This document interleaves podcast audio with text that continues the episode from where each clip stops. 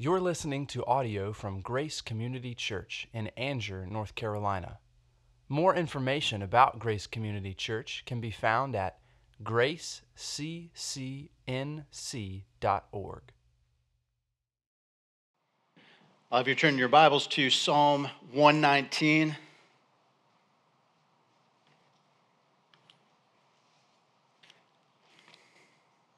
Pastor Brad is away at a conference this week up in New York City. That's why he's not here this morning. I have the privilege of preaching to you. Um, it's always an encouragement to be able to uh, open the Word of God and be able to preach. Um, I want to encourage you with what uh, David writes here. I asked Pastor Brad if there was one psalm that he isn't going to get to. We're teaching through the Psalms in um, the summer, and he said Psalm 119. And I said, Thank you. That's 176 verses. And so if I have you stand as I read, you'll forgive me. But I'm not going to do that, all right? not this morning. We're not even going to touch uh, the whole of the psalm. We're just going to deal with uh, some of the very uh, preliminary ideas of what this psalm entails because it's a huge encouragement, and I want it to be an encouragement to you. By the way, if you did come in uh, late thinking you were early, we did change our church, church times um, to 1045 from 11. So if you thought you were getting here early and you stepped in and there was a song going on, that's, that's probably why you didn't um, and that's okay. One of our long term members came to me and said, I thought we were still at 11 o'clock. So um, don't feel bad uh, for coming in, but just make note of that. Um, Derek Kidner, one of uh, our favorite commentators on the Psalms, said this about Psalm 119. He said, Giant, this is a giant among the Psalms, both for its content and its length. Certainly, when you uh, turn to, to uh, Psalm 19 or 119, you are confronted with just how many verses there really are. And quite often is the case, you're just wondering, how am I going to grasp what's in front of me? So that's what we want to do this morning. I want to encourage you with some thoughts about this text. What's interesting, first off, is that Psalm 119 sits almost dead center in your Bible. So, why is it dead center in your Bible? Well, on either end of the Bible, we have some interesting parallels. One is the beginning of time in Genesis, and in Revelation, we have the end of time. And so all of time, we can say, rests on its pivot point, the central point, which is Psalm 119. So, why is this psalm the pivot point? Well, it's a good pivot point because its theme is God's perfect word. And David knew that God's perfect word was central to his life. It was the fulcrum from which all time rests, or at least him. And so, what he wanted to do is he wanted to make much of God's word. In our fallen Adamic nature, we are tending, or we tend to make less of God's word than we should.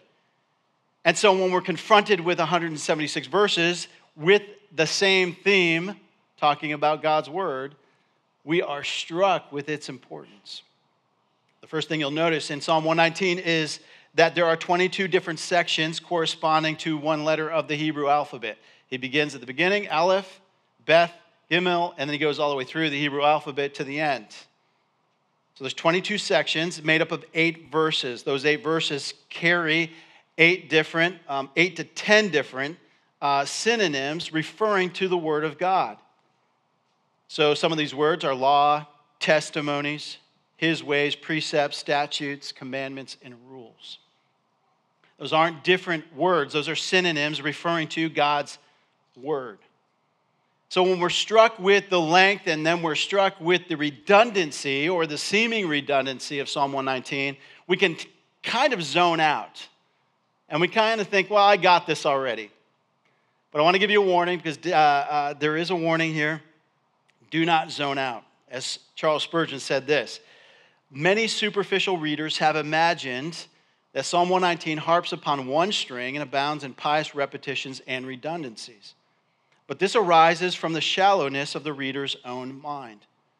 Those who have studied this divine hymn and carefully note each line of it are amazed at the variety and profundity of the thought. I want you to let that set in. Let's not approach Psalm 119 because of its length or redundancy with a shallowness of thinking. But let's look for contrasts and parallels and differences. David's point here, I think, in writing this text was that his life centered on the Word of God. And by extension, all of our lives center on the Word of God. The Word of God is what called us into existence. If you remember back in Genesis, God spoke and it came to be. God spoke and there was light. God's Word initiated all of creation. He spoke and a million galaxies came into existence. God's Word is powerful, it's demonstrative, it's tangible. Jesus is called the Word of God in the Gospels. In John 1 1, it says, In the beginning was the Word, and the Word was with God, and the Word was God. Verse 14, and the Word became flesh. So we're talking about a person here. The Word became flesh and dwelt among us, and we have seen his glory, glory of the only Son from the Father, full of grace and truth. Jesus said this of himself in Hebrews 1 3 Jesus is the radiance of the glory of God and the exact imprint of his nature, and he upholds the universe by the word of his power. So God created, Jesus sustains, and he also saves through his word. Romans 10 17 says this faith comes by hearing, and hearing by the word of God. At the end of the Bible, we, we find in Revelation 22 this text Behold, I am coming soon. Blessed is the one who keeps the words of this prophecy of this book. So at the beginning and at the end, we find the emphasis of the Word of God and Jesus Christ being the center point of that word. So we are blessed, as the psalmist says in verses 1 and 2. We are blessed to walk in the law of the Lord. And this is the important part about our walk with God is that it's very simple. But sometimes we make it complicated, and sometimes life complicates it. I'm going to go so far as to say sometimes our own sin complicates it. That's what I want to encourage you with this morning. When you look at Psalm 119, it's daunting, it's big, it's a lot of verses, but I want you to see the progression. I read through this psalm, many of you have read through this psalm. I don't know if you've ever noticed this, but I noticed it as I was reading through preparation for this sermon, that this almost reads like a testimony of someone's life. It's not as if David wrote this at one point in his life, at one day. It's almost like he wrote it over the course of his life. And then as I was reading Charles Spurgeon's commentary, I read this com- comment, which is very interesting. He said, In our youth, our teacher called Psalm 119 David's pocketbook. And we inclined the opinion, then expressed, that here we have the royal diary written at various times throughout a long thought, wow, that's pretty cool.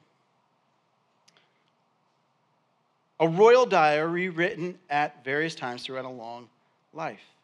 So, what we would expect to find under Aleph, the first letter of the Hebrew alphabet, is kind of the genesis of David's faith, the beginning point of David's faith. And when you think about it, if you can think back to when you were saved, how wonderful an experience that was.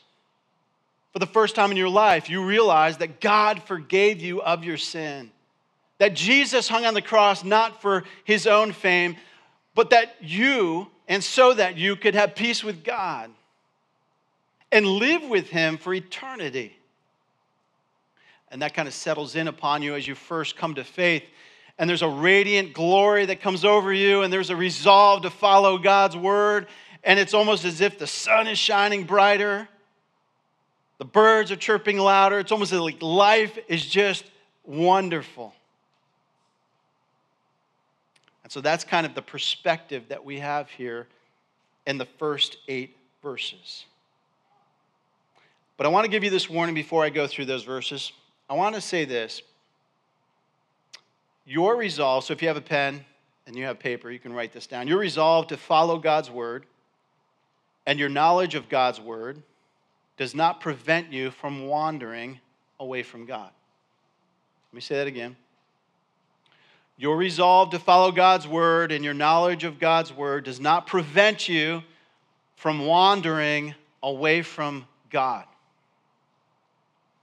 So, as we start at the beginning of David's faith walk, if you will, we find a very victorious kind of language, almost a resolve here to follow God's law.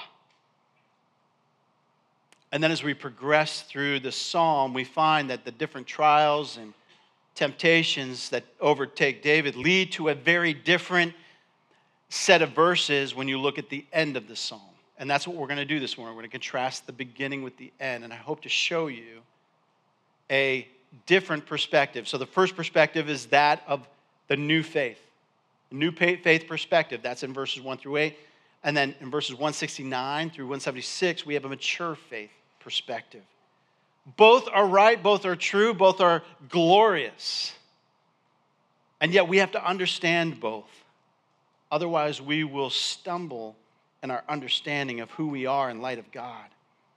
So let's take a look at the new faith perspective. David begins in verses 1 through 8. And before I read those verses, I just want to say this.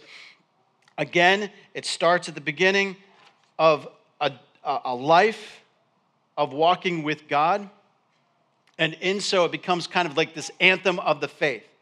It can be divided into two parts verses 1 through 4 and 5 through 8.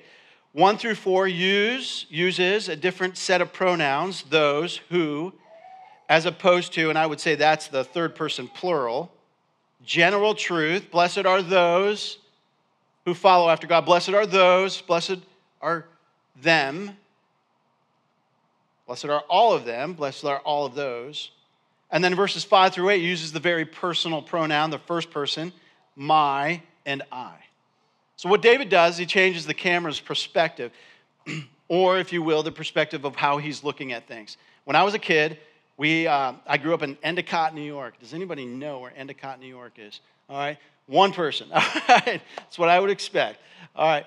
Um, so, outside of Binghamton, New York, there's this little village called Endicott, New York. This is where my dad pastored a church. But our house had a front door with a side light next to it, so there were five or six panels of lights the, of glass that went alongside the front door. And I was always mesmerized as a little kid, three, four, five years old. I would stare at the sun as it came through the light, the side lights there. And I'd watch that beam and I would see the dust kind of go through the beam. You've all seen that stuff. Just kind of flow through, and you could run your hand through it, and the dust would just kind of swirl. Right? That's kind of like verses one through four. David's kind of standing outside the Word of God making judgments on it. But then I would also sit on the staircase that sat opposite of those windows. And as the sun was coming in, I no longer saw the dust because I was just enveloped in the light.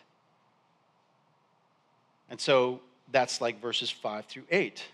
David changes position, he puts himself in the light. That's why the pronouns change.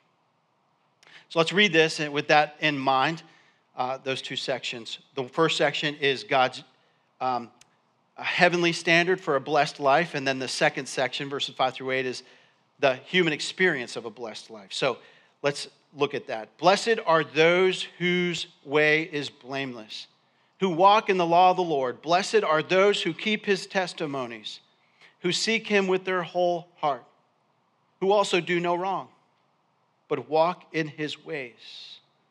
You have commanded your precepts to be kept diligently. Oh, that my ways may be steadfast in keeping your statutes. Then I shall not be put to shame, having my eyes fixed on all your commandments. I will praise you with an upright heart when I learn your righteous rules. I will keep your statutes. Do not utterly forsake me. If you notice in verses 1 through 4, you have a universal kind of anthem truth about God's word. Blessed are those who walk in the law of the Lord. That's not very unique. Verse 1 of chapter 1 of Psalm says the same thing. Blessed are those who walk in the law of the Lord. Happy are those, contented are those, at peace are those. Do you want to be happy? Do you want to be at peace? Do you want to be a contented person? Do you want to be settled in spirit? That's what that word blessed means. Blessed are those who whose way is blameless, who walk in the law of the Lord. Blessed, happy, contented, joyful are those who keep his testimonies, who seek him with their whole heart. These are high platitudes of a pious observation. I think you would agree.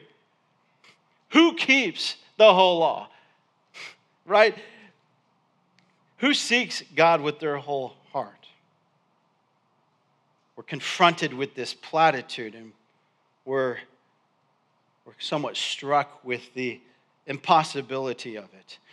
Verse 3 who also do no wrong but walk in his ways.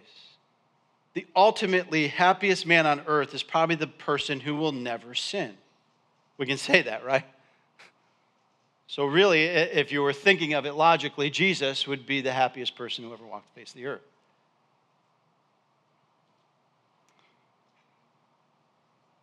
But this is written to us as well. The Word of God is important, but it should not usurp our understanding of the ultimate message that is a person. So, verse 2, David reminds us of this. Blessed are those who keep his testimonies, who seek him. Who seek him. That's a person. That's a person. I'm going to say this, hopefully, you understand it. Scripture is not about the words, but about what the words are pointing to. David knew that these words pointed him back to the person. Blessed are those who keep his testimonies, who seek him with their whole heart. When you come to faith, you are immediately confronted with the beauty of Jesus Christ. Not necessarily are you enamored with the Word of God. Because Jesus is the Word of God. So I think it's important to recognize that nuance. When you came to faith, you probably knew very little of the Word of God. What thrills your heart about salvation is the person, Jesus Christ, and what He did for you. Common to make our Christian experience a lot about the Bible and not enough about the person of Jesus Christ. Now, it's hard to imagine, but it happens all the time that the Word of God usurps the person of Jesus and whom the Word speaks. When this happens, our reading and our relationship grows stale and listless. Who is this Jesus you serve? Do you know him? Do you know Jesus? Do the words of Scripture get in the way of the person of Jesus? Maybe some weird questions, maybe to ask. But I will say this there was a, a book written recently. Uh, many of you have read it, maybe you've read parts of it, Gentle and Lowly, written by Dane Ortlund. Good book, but it illustrates my point. He writes a book about the person of Jesus Christ coming straight from Scripture, and everybody reads it and says, oh, so good. All he's doing is he's pulling out from Scripture what's already there. I think sometimes we read Scripture without really reading it. So it's helpful to have somebody come along and write a book like that. You kind of point out some of the obvious things.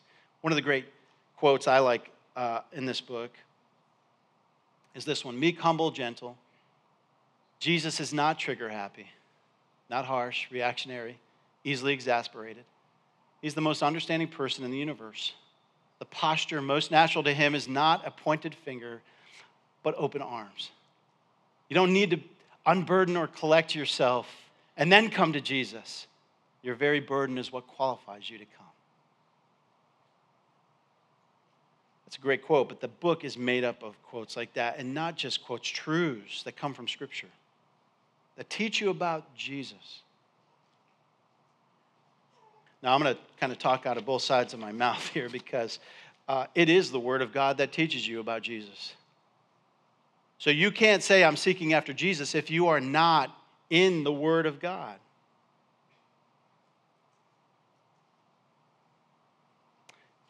The connection is not contrived, it's natural.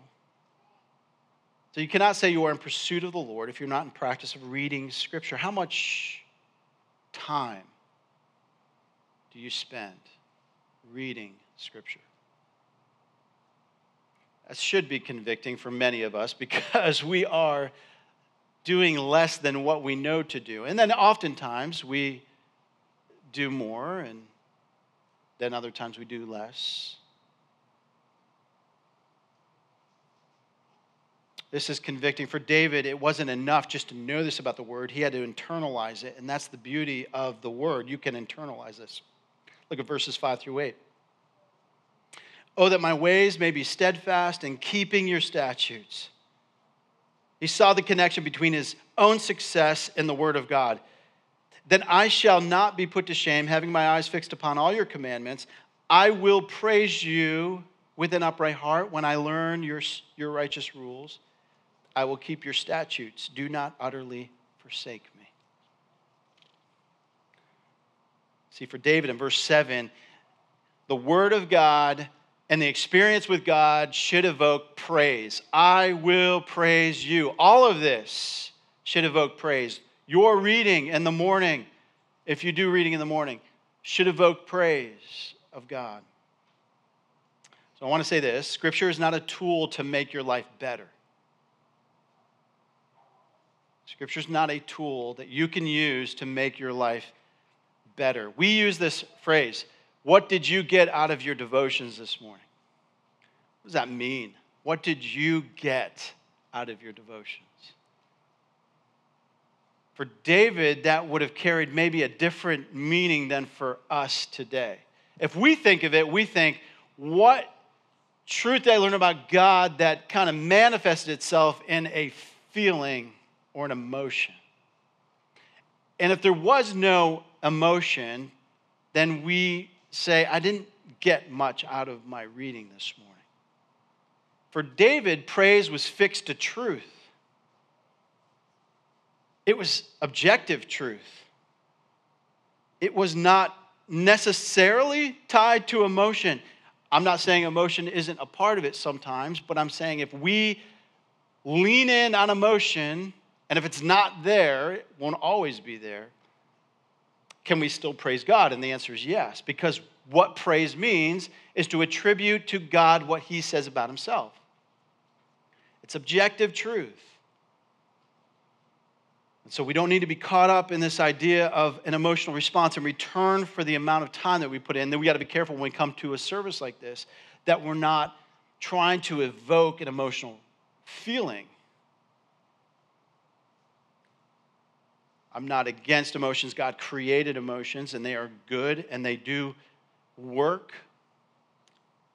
to help us understand God. But I just think that sometimes we approach Scripture with this idea that if we put a pound of effort in, we expect a pound and a half of emotional blessing back out.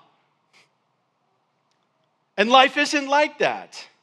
It's mundane, it's hard, it's rough. I mean, David says in, Psalm, uh, in, in this psalm, in verse 71, it was good for me to be afflicted, that I might learn your statutes. When life is hard, growing up, I thought scripture was like a magical incantation which you could kind of quote and memorize and would make your life better.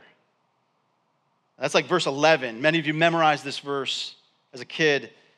Uh, I'll read it out of the ESV. It says, I have stored up your word in my heart that I might not sin against you. So my thought was, if I just memorize scripture, the word if I hid in my heart that I might not sin against you. The key to not sinning is memorizing God's word. Well, guess what you find out? You memorize God's word, and what happens? You keep sinning.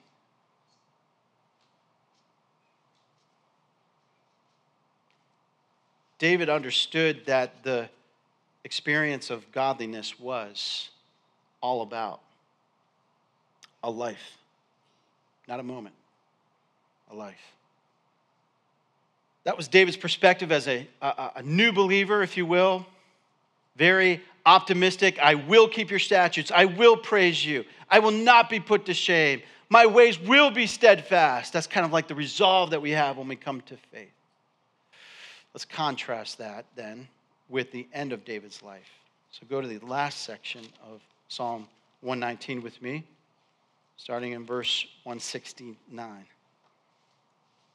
In this section, I want you to see the difference in tone. David has gone through his life, he has faced the trials of enemies.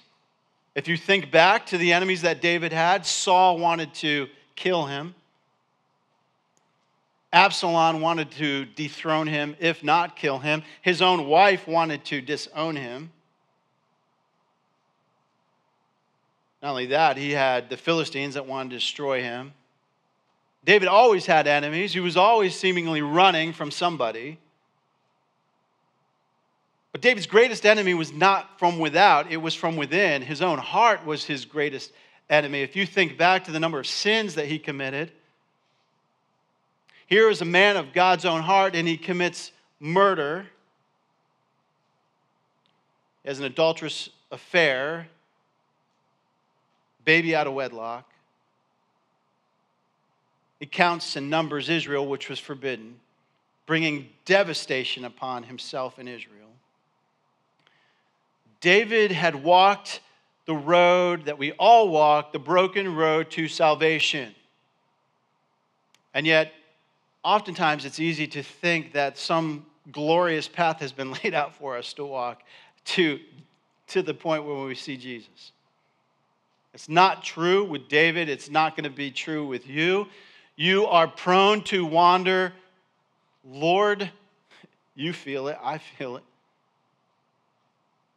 This is the mature perspective here. So let's look at verses uh, 169 through 176. Let my cry come before you, O Lord. So automatically we see a difference. Instead of this, I will keep your word, I will do this, I will do this.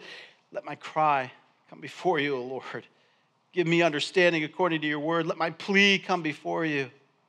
Deliver me according to your word. My lips will pour, pour forth praise. For you teach me your statutes. My tongue will sing your word, for your, all your commandments are right. Let your hand be ready to help me. For I've chosen your precepts. I long for your salvation, O Lord, and your law is my delight. Let my soul live and praise you, and let your rules help me. Now look at how he ends. I have gone astray like a lost sheep. Seek your servant, for I do not forget your testimonies.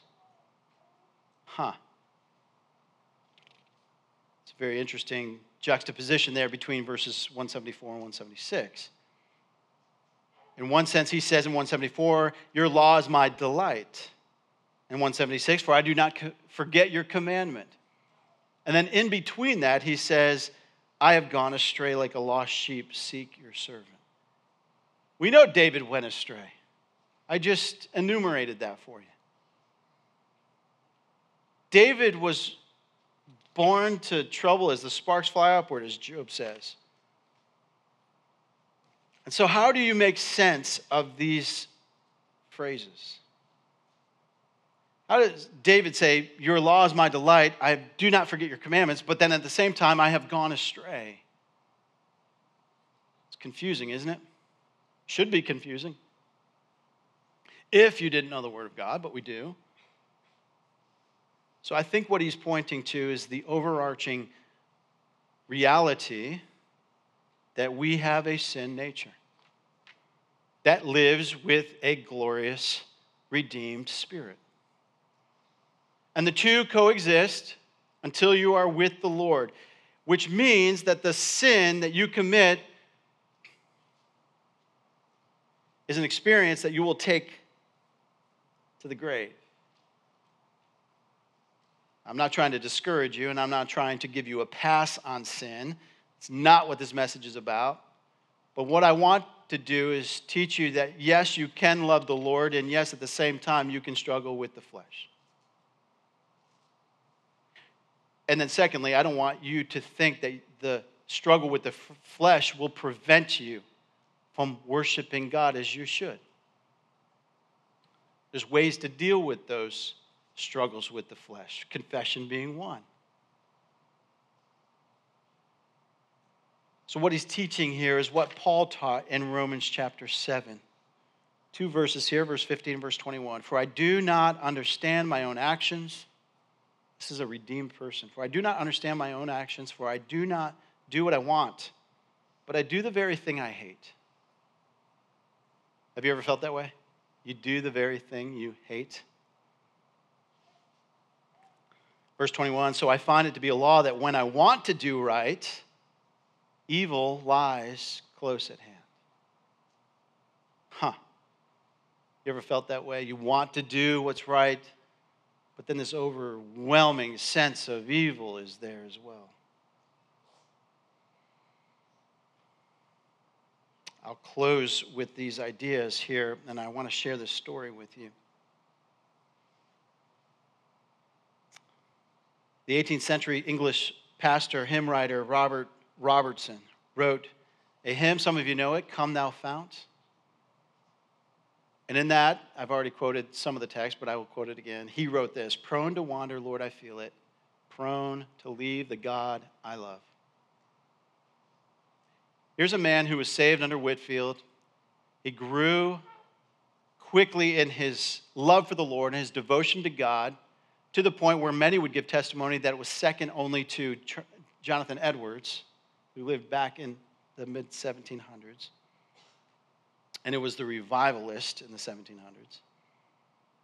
But here's a man who was redeemed, and yet he writes this, these words Prone to wander, Lord, I feel it, prone to leave the God I love.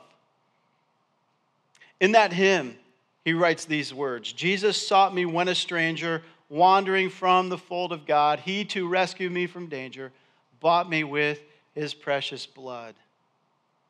Robertson knew the tendency to wander from God like David. And in that refrain, prone to wander, was a personal testimony for Robertson. Robertson later in life was a broken man. In his later years, uh, he made friends with the Unitarian preacher Joseph Priestley, who rejected Christianity. He claimed that Robertson himself, near the end of his life, denied the deity of Christ, although that's not certain.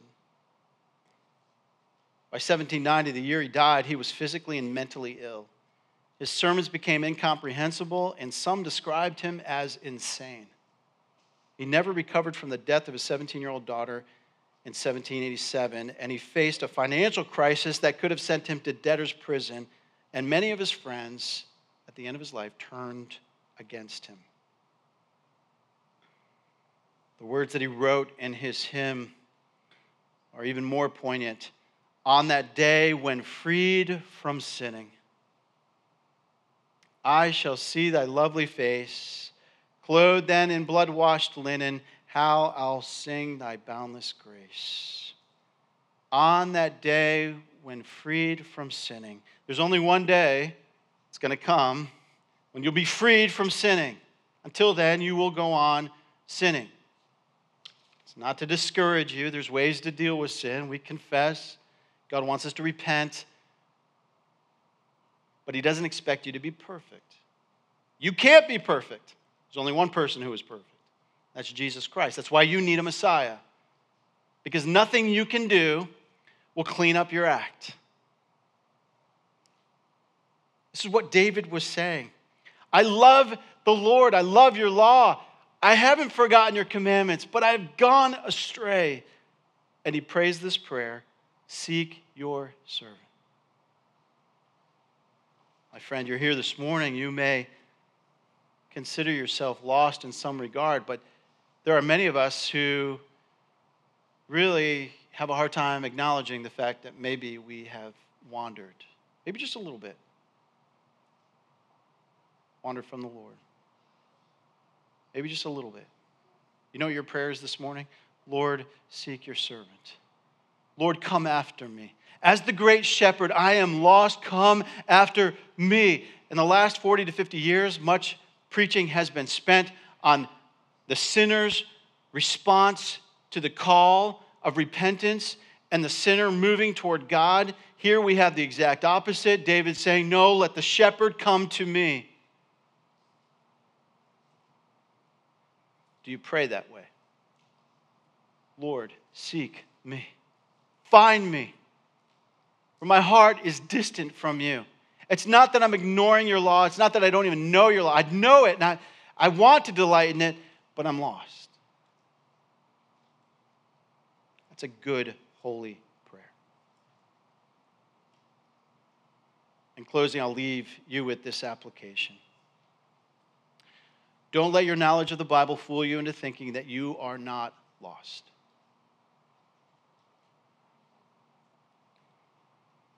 Don't let your resolve of the Bible and following God fool you into thinking that you are not lost. Some of you may feel this way. You know your Bible, you feel adrift spiritually. You've wandered. You said, What more is there out there for me? Eve asked the same question. She wasn't content to stay in the garden, she wanted more. And so she wandered. Second point of application every day you should sense your need for the shepherd to rescue you. Every day. Why else would the psalmist say, Your mercies are new every morning?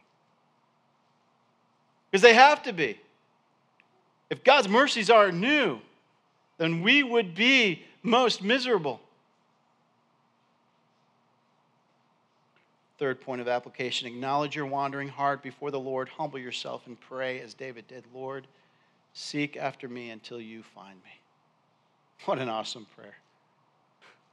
We don't have time, but I wanted to share this with you. I'll leave you. This is your homework assignment this morning. What does it look like when the shepherd finds you? What does it look like? If you pray that prayer and God says, okay, I'm going to find you, what does it look like? Go home, and read Psalm 23. That's what it looks like when the shepherd finds you. You'll have provision, protection. You'll have a place to lay down in peace.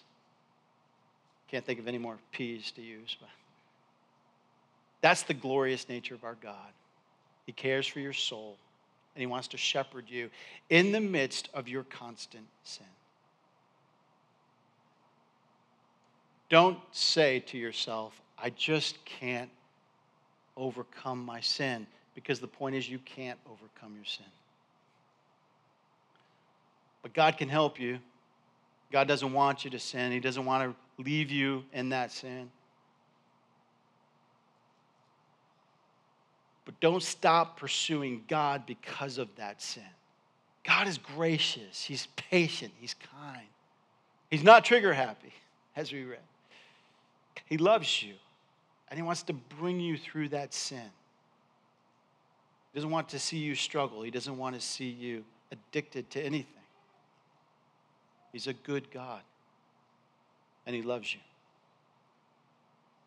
Let's pray and ask the Lord's blessing on this. Father, Lord, we know life is hard. We know that there is many opportunities for us to wander away from you in our sin. And Lord, sometimes we're ashamed to come to you. Sometimes we're embarrassed to approach you. Sometimes, Lord, we allow that embarrassment and shame to keep us from you. And Lord, that's not good because that just means we're staying away. We're wandering even further from the fold. God, you are a loving God. You understand our weakness. David understood that you understood his weakness, and yet, Lord, he had a heart after you, and he pursued you until his death. Lord, may we do the same for your glory and for your honor. In Jesus' name, amen. Thank you for listening to audio from Grace Community Church, located in North Carolina. Feel free to make copies of this audio content to share with others, but please do not charge for those copies or alter the content in any way without permission. For more information about Grace Community Church, go to graceccnc.org.